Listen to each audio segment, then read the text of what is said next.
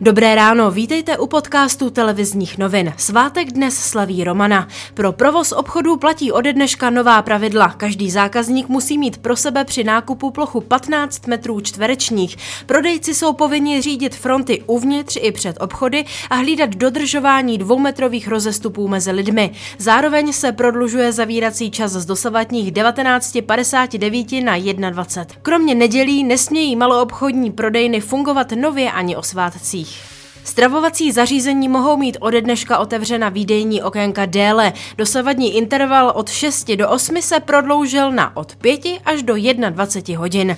Do základních škol se dnes zhruba po měsíční pauze kvůli opatřením proti COVID-19 vrátí žáci prvních a druhých tříd. Počet případů koronavirové nákazy v Evropě překonal 15 milionů. Ve Francii se v úterý statistiky přehouply přes hranici 2 milionů nakažených. Téměř 2 miliony případů registruje Rakousko a ve Španělsku se množství infikovaných dostalo na 1,5 milionu.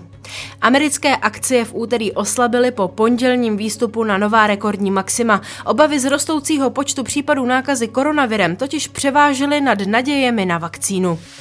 Hokejisté Plzně vyhráli v dohrávaném 13. kole Tip Sport Extraligy v Olomouci 2-1 v prodloužení a drží se v čele neúplné tabulky o 4 body před Spartou. Čeští fotbalisté do 21 let si příští rok zahrají na mistrovství Evropy. Postup z prvního místa kvalifikační skupiny výběru trenéra Karla Krejčího zajistila úterní ztráta Skotska, které prohrálo 0-1 v Řecku. Více podrobností najdete na webu TNCZ.